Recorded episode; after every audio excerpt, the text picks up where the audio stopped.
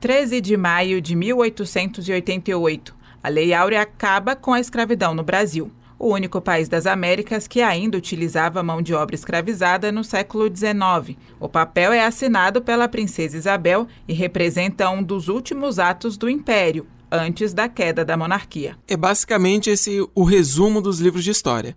Uma narrativa que desconsidera os movimentos organizados da população negra e que constrói no imaginário popular a ideia de que os escravizados foram presenteados com a liberdade generosamente ofertada pela elite branca abolicionista. Essa distorção histórica simplesmente apaga a mobilização revolucionária feita pelo povo preto durante os quase 400 anos de escravização no Brasil e dissemina até hoje, não sem propósito, a falsa crença de que não conseguimos nos organizar politicamente. Só que há algum tempo, pesquisadores negros e negras, devidamente organizados, entenderam que é preciso contar a nossa versão da história, a versão da população negra.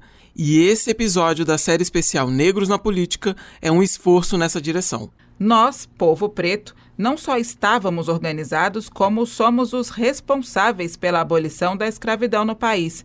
Ajusta o volume do som e vem ouvir essa parte da história que não te contaram na escola. Geração 4P. Especial Negros na Política. Angola, Congo, Benguela, Mondiolo, Cabinda, Nina.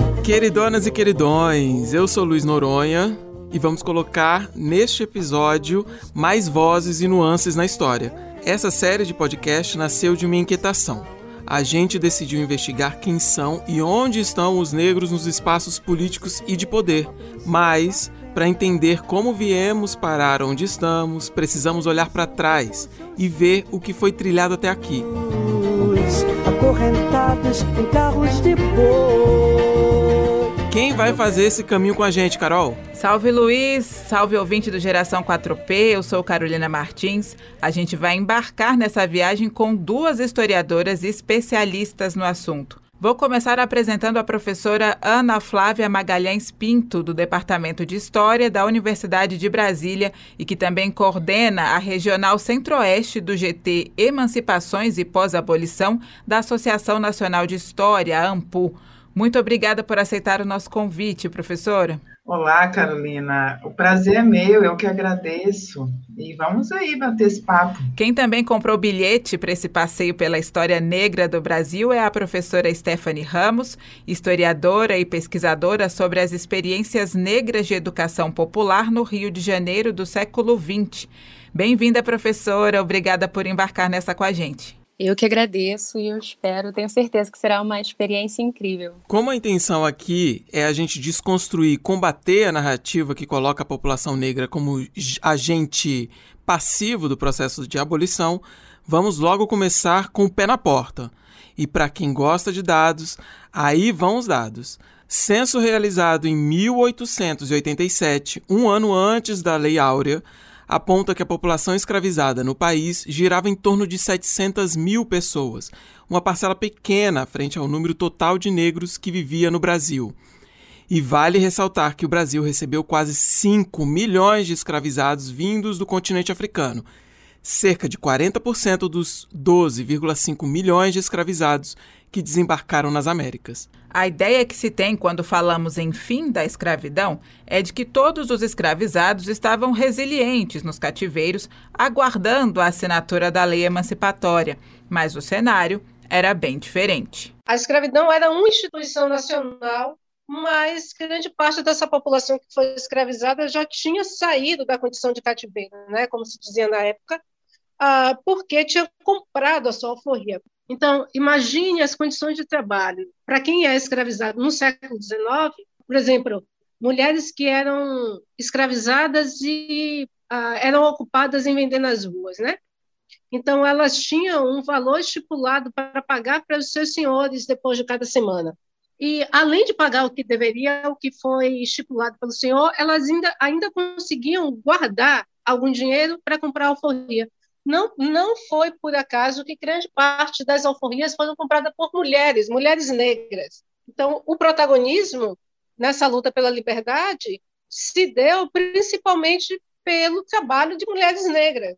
Essa análise que você ouviu, quem fez para a gente foi a professora de História da Universidade Federal da Bahia, Vlamira Albuquerque, autora do livro Jogo de Dissimulação: Abolição e Cidadania Negra no Brasil. Professora Ana Flávia, a gente ouviu um pouco sobre a mobilização por compra de alforrias e sobre o papel fundamental das mulheres nesse movimento. E essas não eram as únicas formas de organização abolicionista entre a população negra, não é mesmo? Exatamente, Luiz. É, antes de mais nada, né, é importante que a gente entenda que essa agência, né, é, de gente negra em defesa da sua liberdade, ela não se iniciou às vésperas também é, do 13 de maio de 88. É um longo processo que remete até mesmo a outros séculos, a, aos séculos 18, 17, 16, mas de todo modo, o século 18 é importante porque nós conseguimos monitorar até mesmo famílias, né, que já vão legar, né, é, de maneira muito explícita a condição de livre a seus filhos e netos, né? E aí nesse sentido é preciso chamar atenção para algumas subdivisões que acabam se constituindo internamente a essa população negra que a gente não se atenta e acaba tomando um pelo outro, né? É, a gente vai ter uma população escravizada, né? É, e a gente vai ter ainda é, os segmentos de pessoas libertas e de pessoas livres. Né? É muito comum que a gente ouça a expressão escravos libertos. Não, isso é um equívoco, porque se é liberto, não é mais escravizado.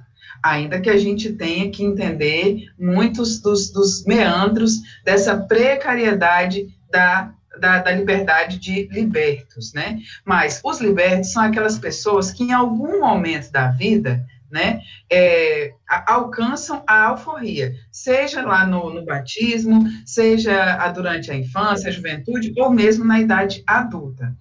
As pessoas livres são justamente aquelas que já nascem é, fora da escravidão, né? Já vêm de pais e mães, né? Já a, na condição de não escravizado.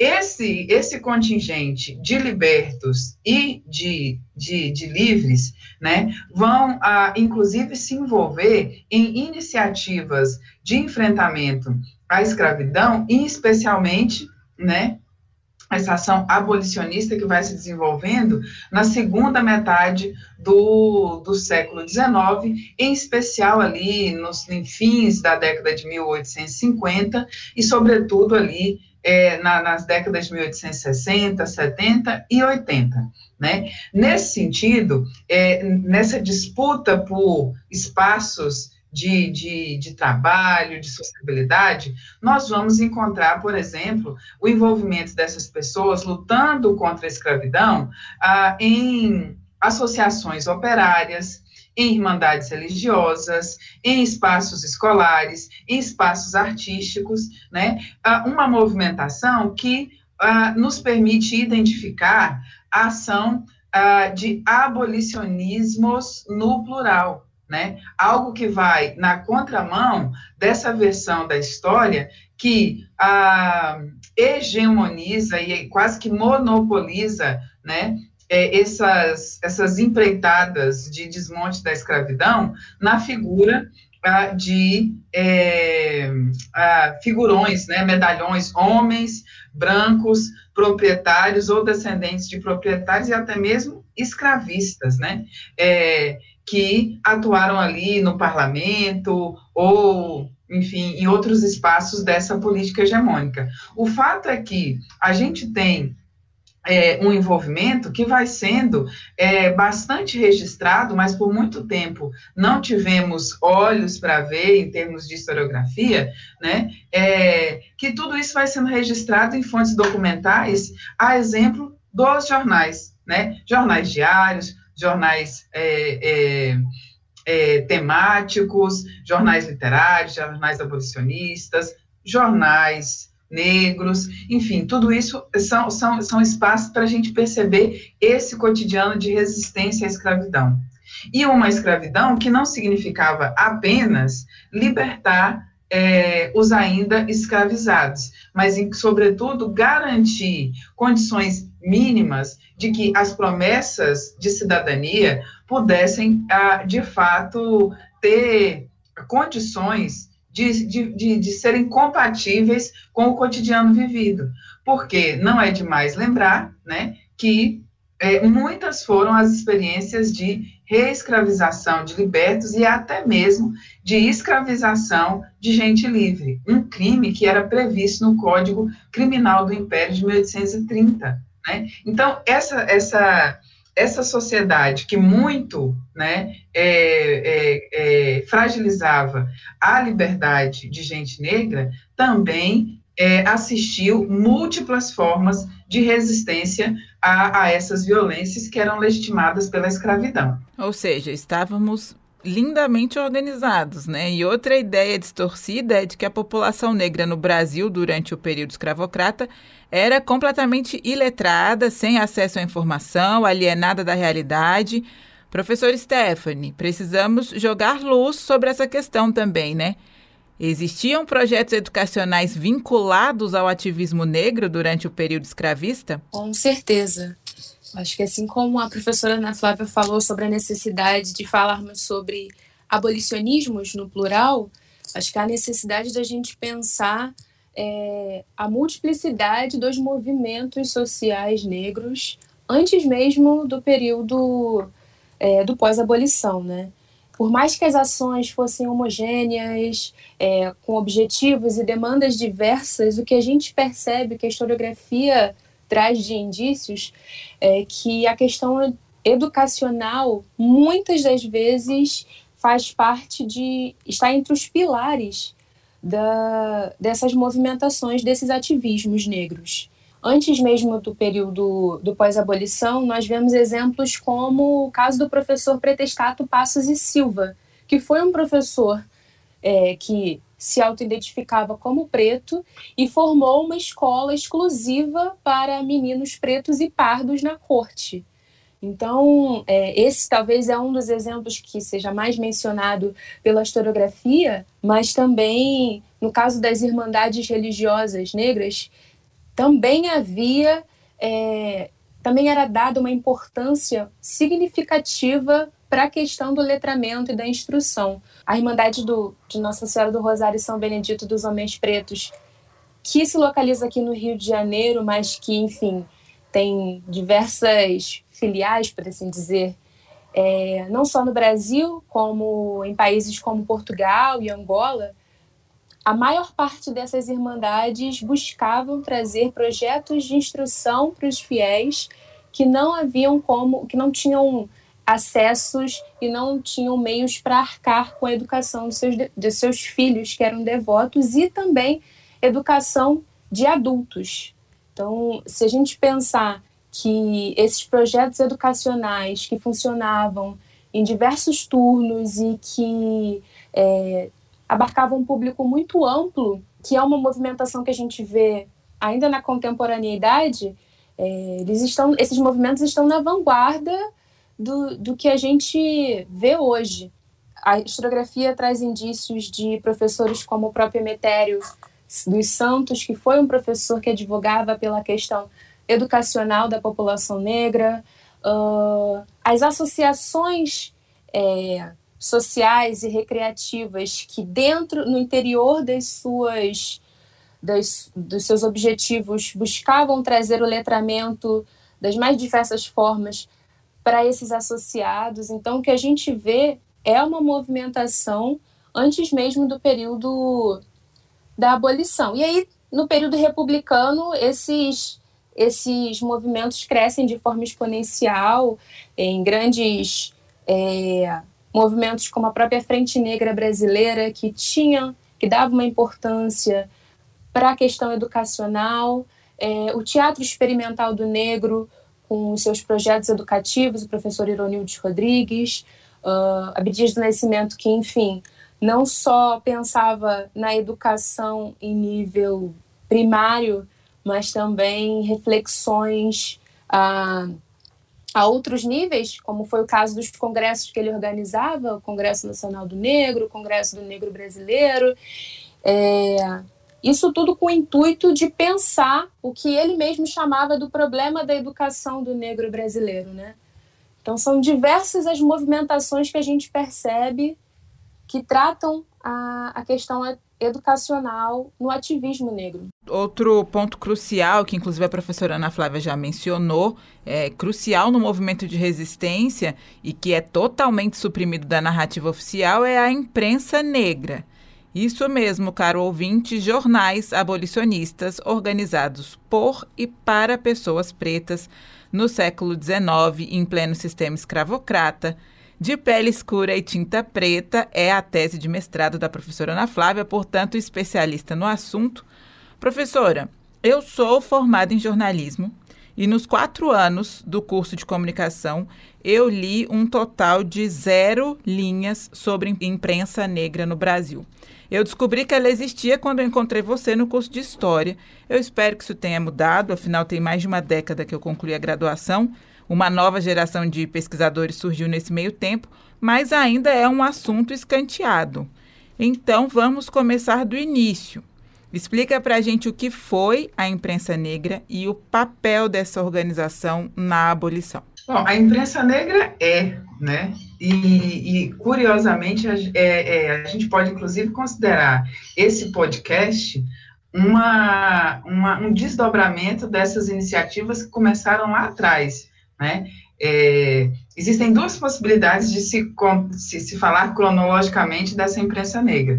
A gente pode recuar até o século XVIII e considerar já aqueles jornais murais né, que foram utilizados na, na conjuração baiana, né, falando da, da importância de reconhecer as pessoas por seus talentos e virtudes e tal, é, no final do século XVIII, mas se a gente for se ater justamente a essa publicação de folhas, né, páginas, né, de jornais, algo muito mais estruturado, a gente pode então começar a contar essa história em 1833 né, com a publicação ah, do, do jornal O Mulato ou Homem de Cor, né, é, no período regencial, na, na corte ah, do, do, Império Brasileiro, num momento de muita, muito tensionamento, e que, juntamente com outros jornais como o Brasileiro Pardo, o Criolinho, o La Fuente, o Cabrito, todos jornais marcando, de alguma maneira,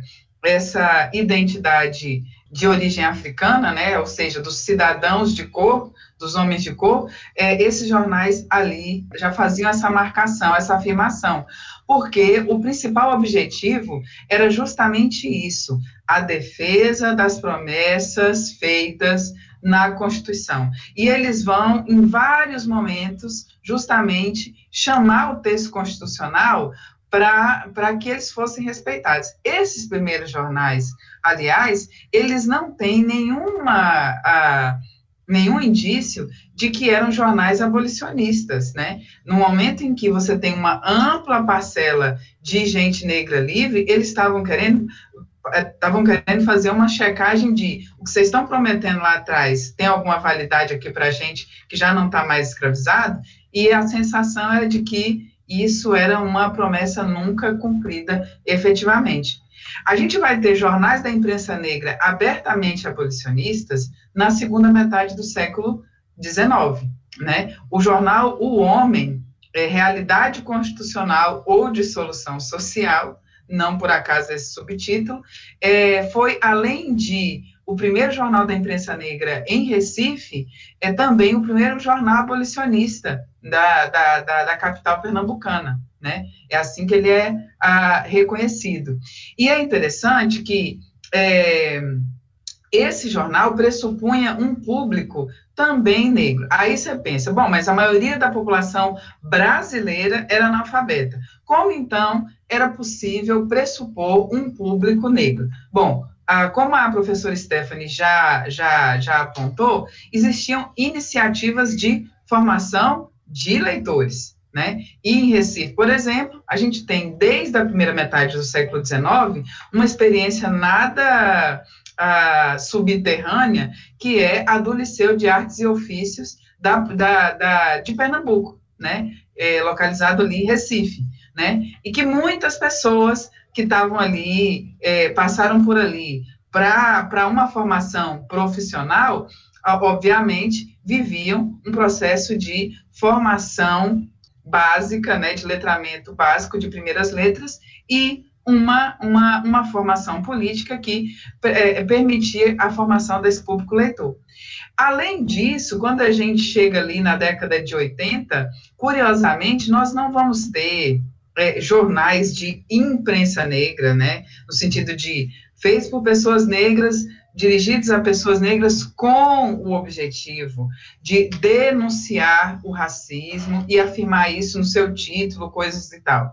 Mas alguns jornais abolicionistas, como a Gazeta da Tarde, é, possui uma série de características muito semelhantes. Embora, acima de tudo, ele fosse um jornal abolicionista, na medida em que ele era é, é, é, é tinha como editor uh, um sujeito chamado José Ferreira de Menezes, que mobilizava é, uma série de outros escritores é, negros, né, de colaboradores negros, e denunciava esse cotidiano da racialização e do racismo, a Gazeta da Tarde pode ser, por exemplo, considerado um um, um, um, ve um veículo ah, nessa fronteira aí, né, que, que, que, essas categorizações, elas nunca são, ah, nunca devem ser tomadas tão rigidamente a ponto da gente ignorar o que foram essas experiências. E, posteriormente, a gente vai ter só no século XIX mais três experiências. O jornal A Pátria, publicado em São Paulo em 1889,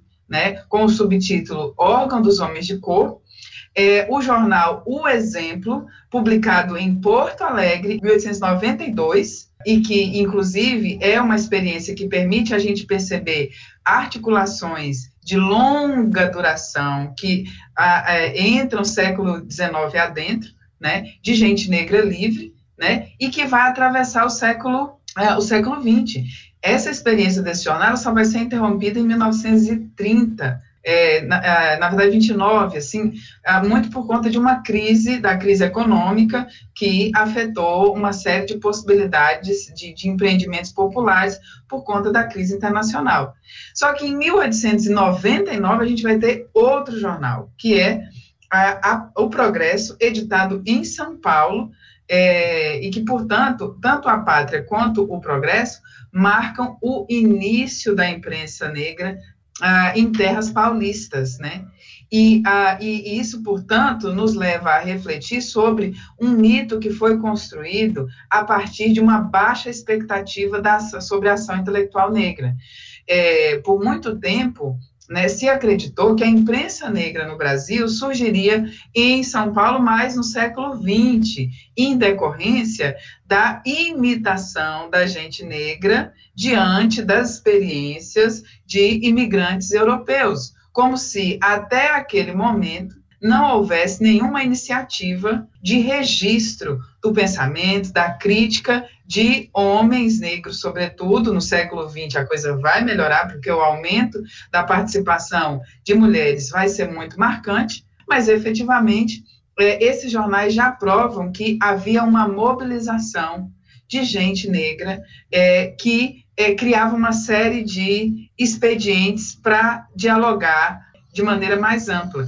E é importante lembrar que esses jornais eles precisaram contar com o público leitor, mas ele também, eles também contaram com um público ouvinte, porque havia uma prática bastante comum de se ler em público a, os conteúdos, a literatura, a própria literatura brasileira, ela foi alimentada por esse público ouvinte e não obrigatoriamente um público leitor. E a imprensa negra, obviamente, se valeu dessas estratégias que eram comuns à sociedade. A produção intelectual da população negra estava também no campo do saber jurídico, como bem pontuou a professora Vlamira Albuquerque. Na conversa que gravamos para esse episódio, ela lembra quem precisava denunciar a violação das leis naquele momento. A gente tem uma mobilização dessa população dentro dos parâmetros da lei. Aqueles que estavam dentro da lei eram exatamente os que recorriam à justiça para denunciar os senhores brancos que estavam fazendo um negócio ilegal. A quem reivindicava né, o cumprimento da lei eram as, as, populações escravizadas. Quando essa população escravizada, ou nascida livre, ou liberta, se mobiliza para contestar a escravidão, para construir um, uma campanha abolicionista, ela também está contribuindo para estruturar o sistema judiciário no Brasil, colaborando para estruturar o Estado brasileiro. Eu acho que a gente precisa colocar no primeiro plano a importância dessas lutas na própria construção das ideias de liberdade e de direitos no Brasil. Nesse sentido, professor Stephanie, podemos destacar personalidades negras importantes e que apenas recentemente começaram a ser lembradas, como Luiz Gama, José do Patrocínio e André Rebouças, que fizeram muito pela libertação e pela educação dos negros ainda no período escravocrata, né? Eu acho que o que a gente percebe é que quando nós mudamos ou ampliamos o olhar sobre as experiências negras, pensando a partir da agência, pensando a partir dos protagonismos desses homens e mulheres negras, a gente percebe que as ações educativas, as ações dos movimentos que a professora Ana Flávia muito bem mencionou, elas não são uma exceção tão grande quanto imaginávamos até pouquíssimo tempo atrás. Eu acho que muitas vezes a gente se referencia muito no ativismo estadunidense como o ideal, é, pensando as experiências como Partido dos Panteras Negras, enfim. Mas eu costumo lembrar também que a historiografia, e aí tem um professor conhecido nosso, né, o professor Amilcar Pereira, ele fala a influência positiva que a, a Frente Negra Brasileira teve no Partido dos Panteras Negras. Então, muitas vezes, esse movimento é contrário e a gente ainda continua, a gente permanece com um ideal de que o ativismo certo, o ativismo, enfim, a ser seguido é o dos Estados Unidos. Tem alguns outros exemplos é, de projetos educacionais que, que foram surgindo com o período republicano, e aí é, um exemplo que é até objeto de, de estudo meu mesmo é o do professor José Cláudio do Nascimento, que, enfim, um professor negro é, de pele retinta, que durante o século XX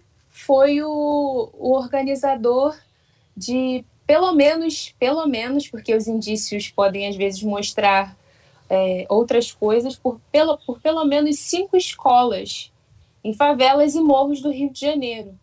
É, e esse, esse professor ele não é falado, ele não é mencionado nas escolas, por exemplo, até na própria historiografia, se a gente pensar.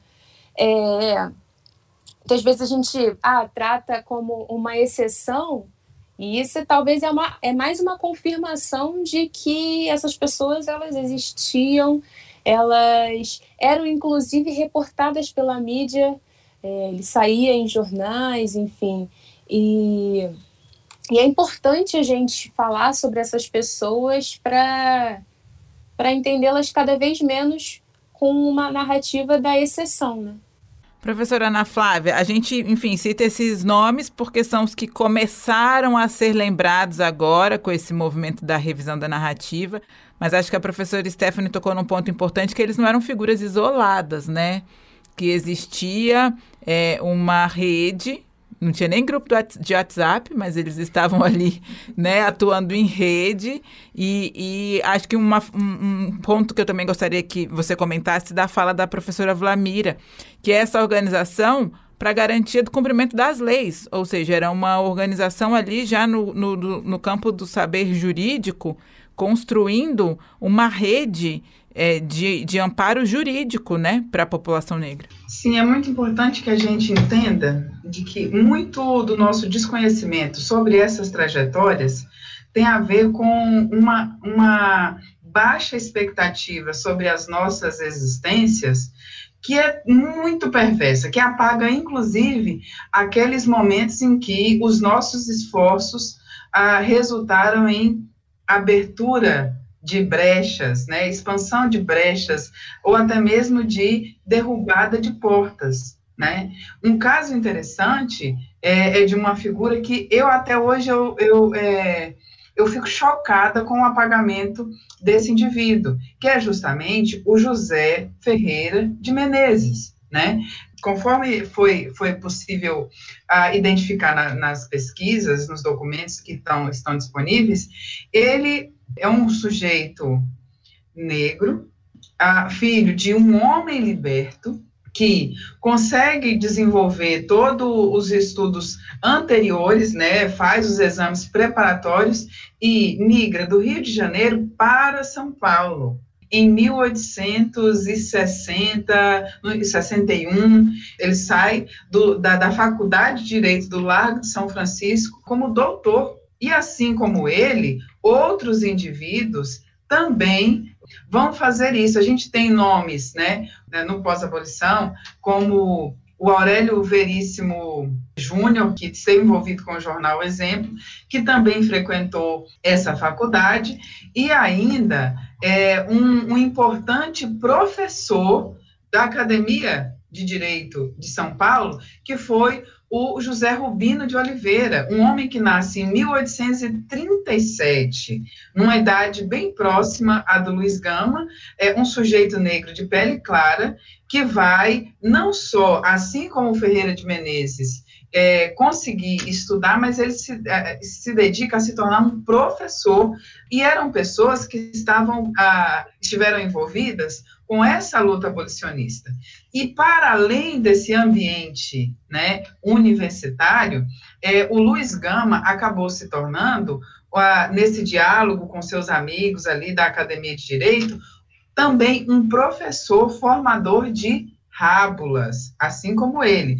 Rábulas eram o quê? Eram sujeitos que conseguiam comprovar uh, o seu conhecimento jurídico e eram autorizados a atuar em causas uh, ainda ali na primeira instância, né, no que a gente chama hoje de primeira instância.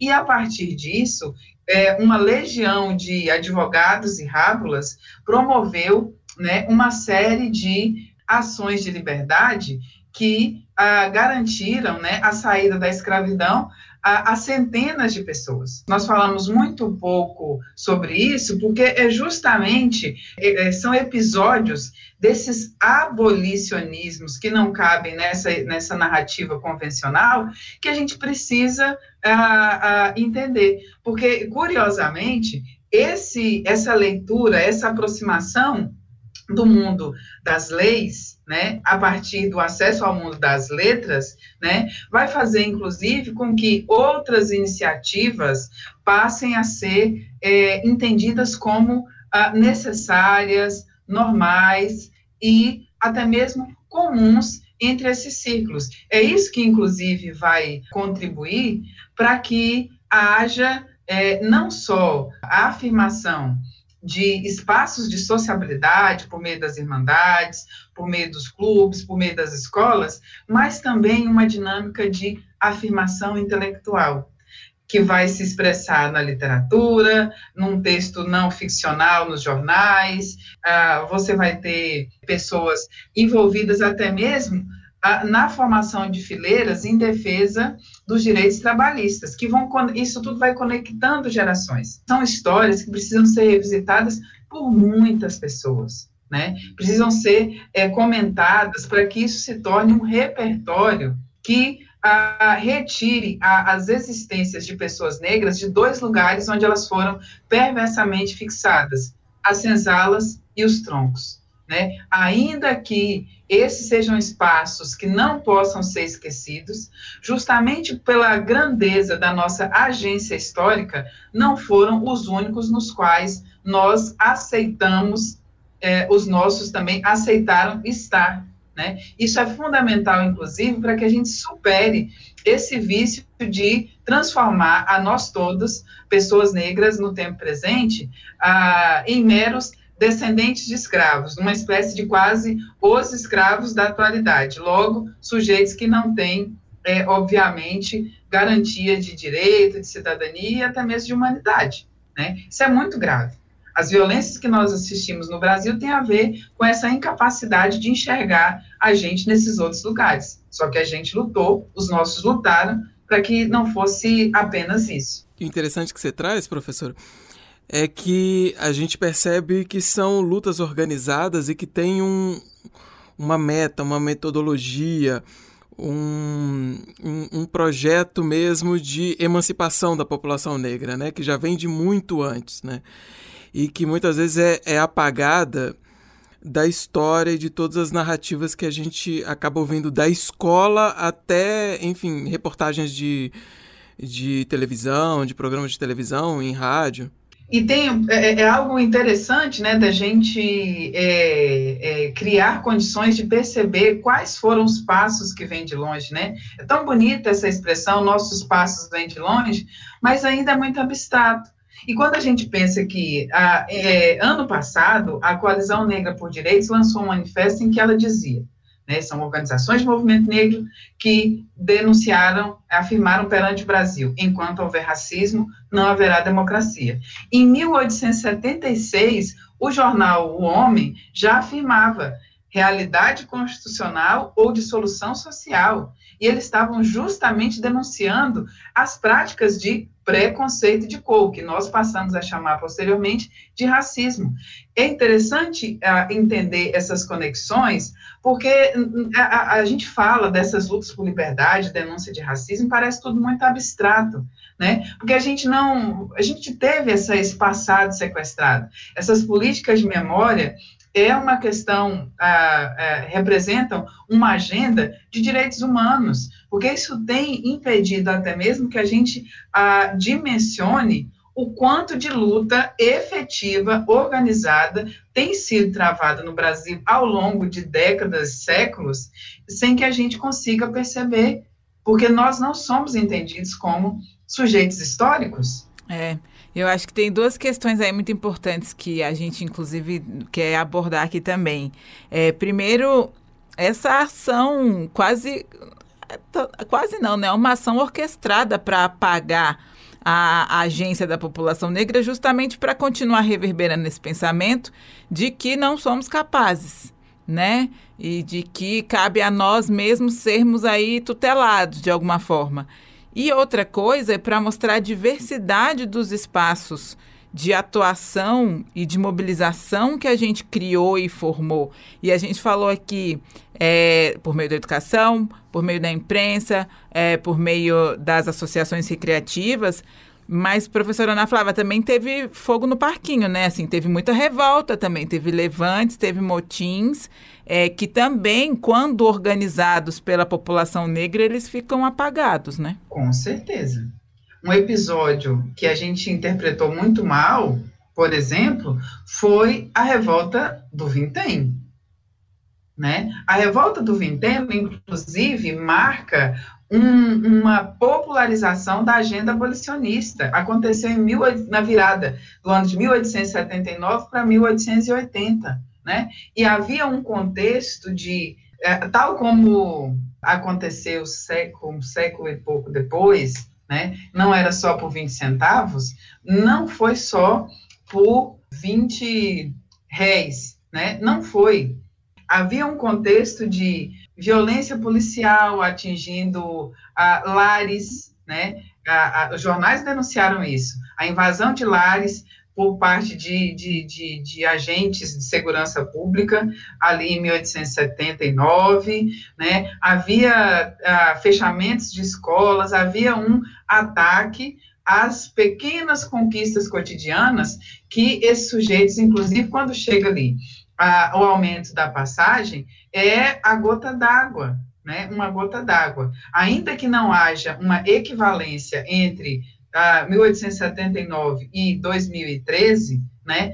É importante a gente lembrar que nesses episódios, tanto no, no século XIX quanto no século XXI, havia ah, uma série de demandas por ampliação, é, por reconhecimento de direitos, né? De dignidade, de respeito, que a, a, pessoas negras protagonizaram. E é nesse contexto, inclusive, que a gente vai é, novamente encontrar o Ferreira de Menezes, né, que a essa época já era um advogado formado, né, e que, diante da violência policial contra a gente negra, a exemplo do que a gente teve que fazer com Rafael Braga, né, é, ele criou uma comissão de advogados e uma comissão de médicos para atender os revoltosos, né. Outros exemplos aí, você tem ao longo do século XIX, você tem levantes de gente escravizada, você tem ações de greves, como a, a, greve de 1857, que não é de se, não é de se ignorar, né? Você tem greves depois, posteriores, como a greve da fábrica de tecidos de Bangu, no Rio de Janeiro, né? A, a greve de 1857, é importante lembrar, aconteceu na Bahia, né, em Salvador. Essa greve de Bangu é Rio de Janeiro, já 1903, e que teve uma importante liderança, apoio, que é um sujeito chamado Vicente de Souza, que juntamente com outros, né, foram responsáveis justamente pela construção dos primeiros uh, partidos políticos operários. São muitos momentos, né, Stephanie? É, Revolta da Chibata, né, em 1910, logo ali adiante. Se a gente, se a gente vai para trás, a gente encontra revolta de escravizado, liberto, livre. Se a gente vai para frente, nesse pós-abolição, se a gente vai ver revolta de trabalhadores do porto, trabalhadores das Forças Armadas, trabalhadores das fábricas, trabalhadores resistindo a essas violências. E, curiosamente, ao contrário do que a gente aprendeu, tinha gente negra envolvida, sim. É tão grave que a gente esquece, por exemplo, de admitir o que é óbvio, nas, inclusive nas imagens que nós temos disponíveis. Quando a gente chega ali no final da década de 1970, com a reorganização do, do movimento operário, né, das grandes assembleias e greves e tal, quando a gente olha para aquelas fotos, os metalúrgicos, em grande parte, eram pessoas pretas e pardas. Mas a gente aprendeu a excluir tudo isso, né? E isso é uma fratura, é uma, é uma lacuna, né? É muito grave. É, eu acho que impacta até mesmo no, o nosso sistema cognitivo, porque, a, a despeito da obviedade dos fatos, a gente tem dificuldade de uh, descrever o que a gente está vendo.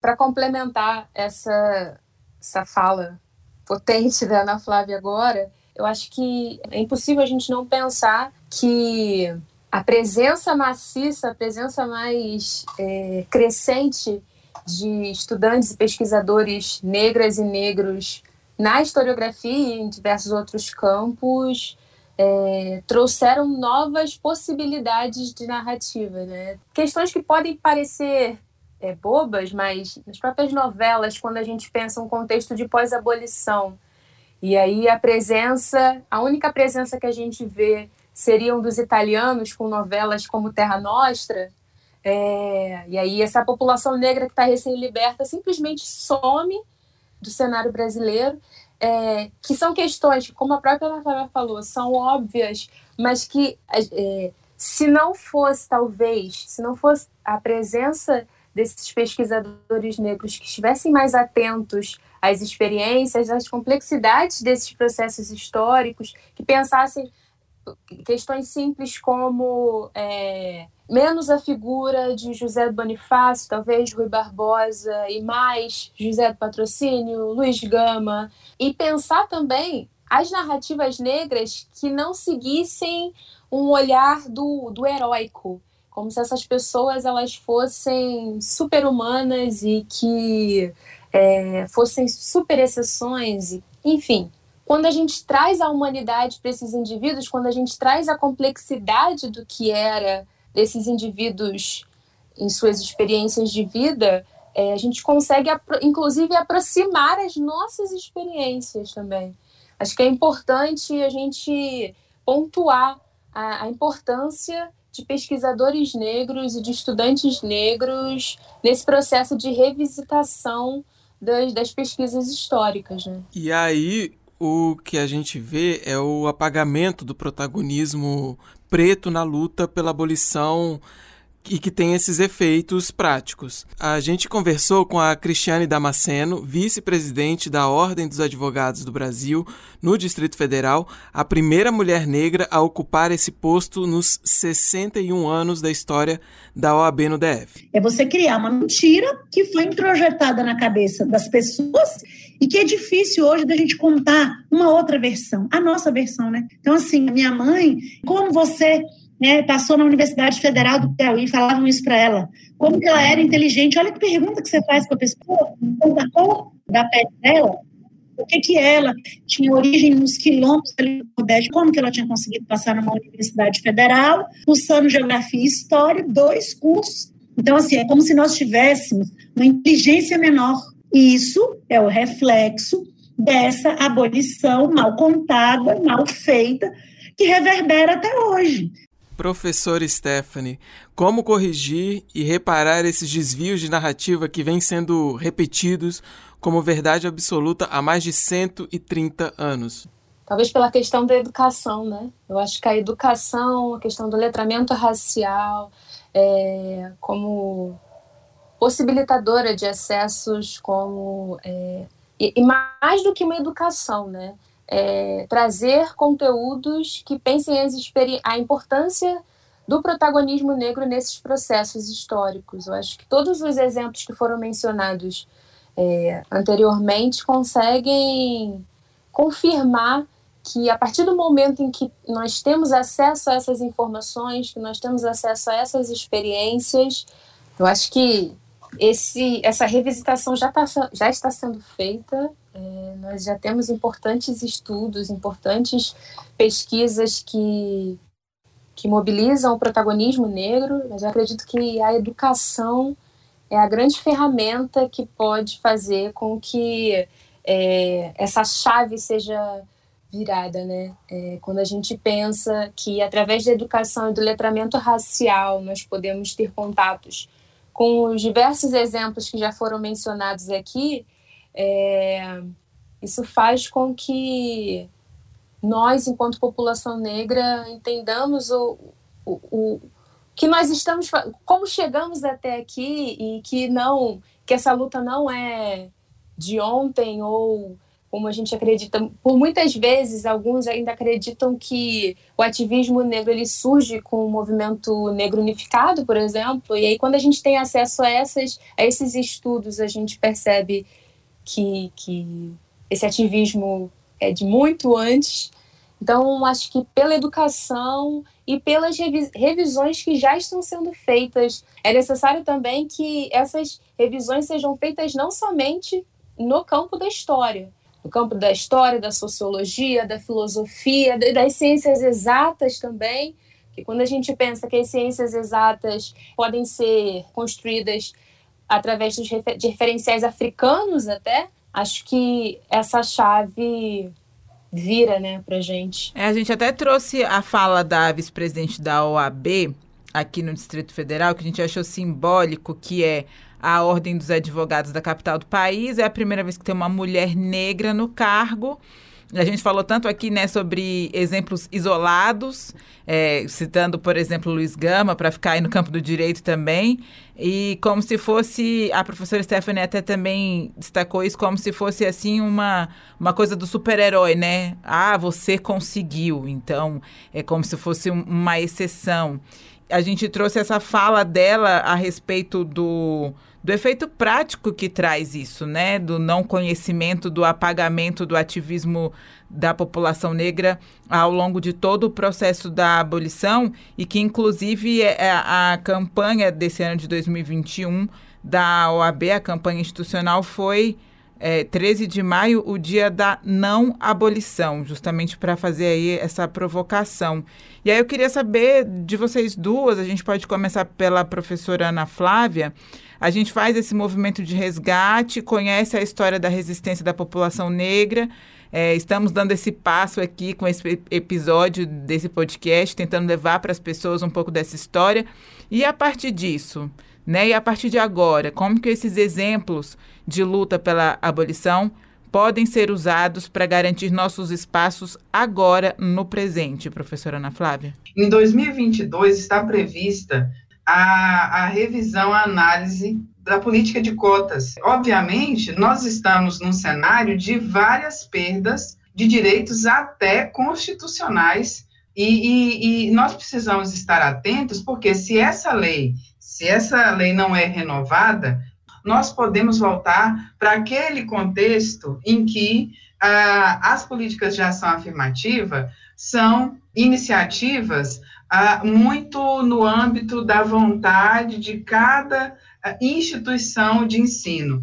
Nós temos visto que, desde o início do século 21, né, quando as primeiras iniciativas de, de políticas de ações afirmativas foram implementadas na UNEB, na UERJ, na UNB, nós temos visto uma alteração, não só da a ocupação de espaços, que ainda é tímida, mas, sobretudo, sobre as diferentes expectativas que a população tem a respeito dos mais diferentes espaços. Né? Essa discussão de não é natural não termos uh, proporcionalmente a quantidade de médicos que nós temos de gente negra na população. Não é natural uh, que a gente tenha uma sobre-representação de pessoas negras, de jovens negros, sendo mortos pela violência policial.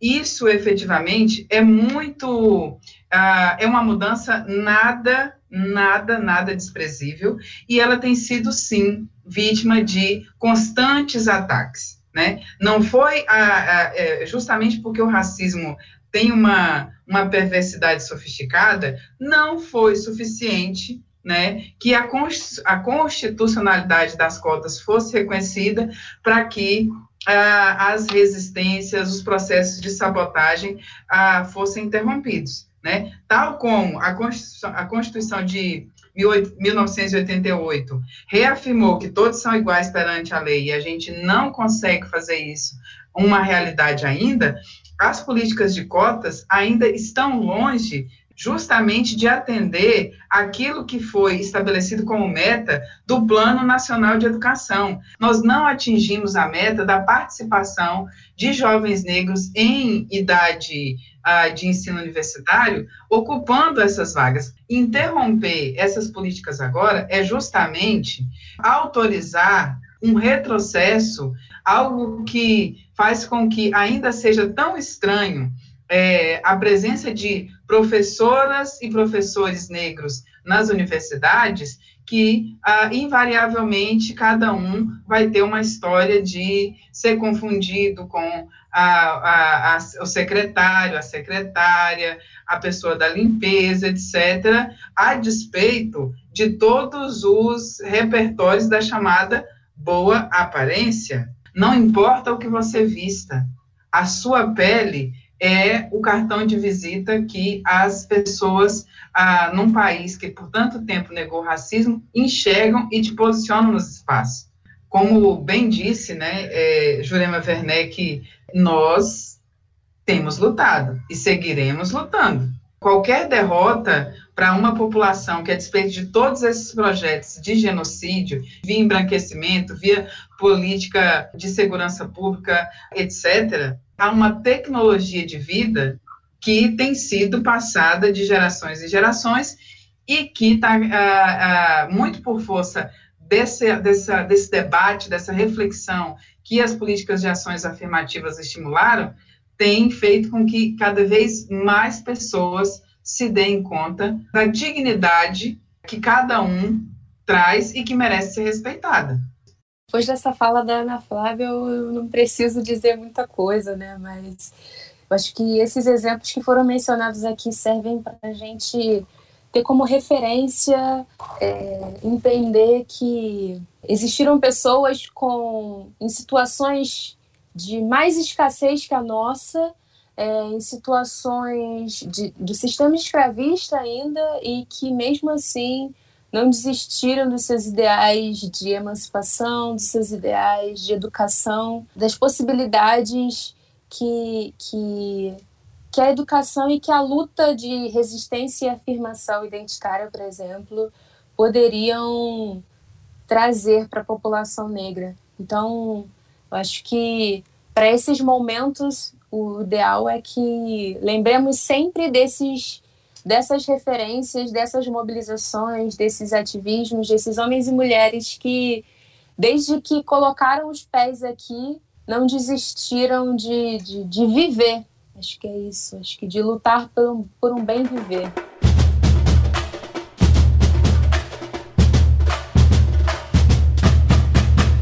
O Geração 4P é um podcast que busca ouvir mulheres e homens que, com muita bravura, empenho, estudo e muita inteligência, tentam mostrar a narrativa do ponto de vista da população negra, não é mesmo, Carol? É isso, e no caso deste episódio, Luiz, tentamos apresentar que os escravizados aqui no Brasil, em um dos sistemas de escravidão mais violentos e que duraram mais tempo, além de organizados e bem informados, tinham também outra coisa em comum um projeto mais progressista e republicano para o Brasil. E fica aqui o nosso caloroso agradecimento para a professora de História da Universidade Federal da Bahia, Vlamir Albuquerque, e para vice-presidente da OABDF, Cristiane Damasceno, duas vozes femininas que trouxeram contribuições valiosas e pertinentes para o debate deste episódio. E o nosso muito obrigado também às duas convidadas especiais que aceitaram o nosso convite. Professora Ana Flávia Magalhães Pinto, muito obrigada pelo seu tempo, por partilhar o seu conhecimento com a gente. E os nossos ouvintes que quiserem saber mais das suas pesquisas, quiserem acompanhar você, onde é que é possível te encontrar nas redes sociais. Bom, pelo Ana Flávia Iste, qualquer rede social você me encontra professora Ana Flávia é muito requisitada. Acompanhe a professora Ana Flávia que as pesquisas são excelentes e a gente sempre se informa e cresce, é, principalmente na perspectiva da construção aí de uma, de uma cidadania de fato, né, para a população negra. E uma comentarista de mão cheia no Twitter que eu acompanho e fico vendo lá. Muito, muito obrigado a vocês duas mulheres negras que trouxeram mais brilho para este debate professora Stephanie Ramos. Conta aqui para nossos ouvintes onde podem te encontrar nas redes sociais. Primeiramente, eu que agradeço, é uma honra é, estar aqui falando sobre esse assunto tão importante e é uma honra maior ainda estar ao lado da professora Ana Flávia, que, enfim, eu não canso de dizer que sou fã há alguns anos já. Nas redes sociais, eu prefiro falar o meu Instagram, que às vezes eu faço algumas pequenas análises contemporâneas, mas é a Stephanie Ramos. Eu sugiro que procurem na descrição do, do, do, do, episódio sobre como vai soletrar o meu nome, porque é um nome que talvez tenha o maior número de variações possíveis, mas é a Stephanie Ramos. A gente vai deixar tudo aqui anotadinho.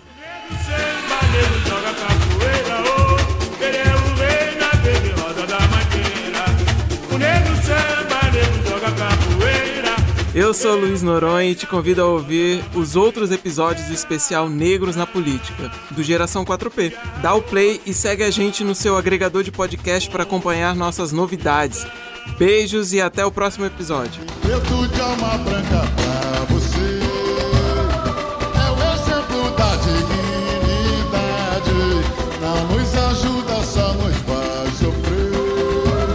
Eu sou Carolina Martins, obrigada demais por ter ouvido até o final. E se você gostou, manda o link para todo mundo aí. Aproveite e segue a gente nas redes sociais para ficar sabendo das novidades do nosso podcast. Um abraço e até a próxima.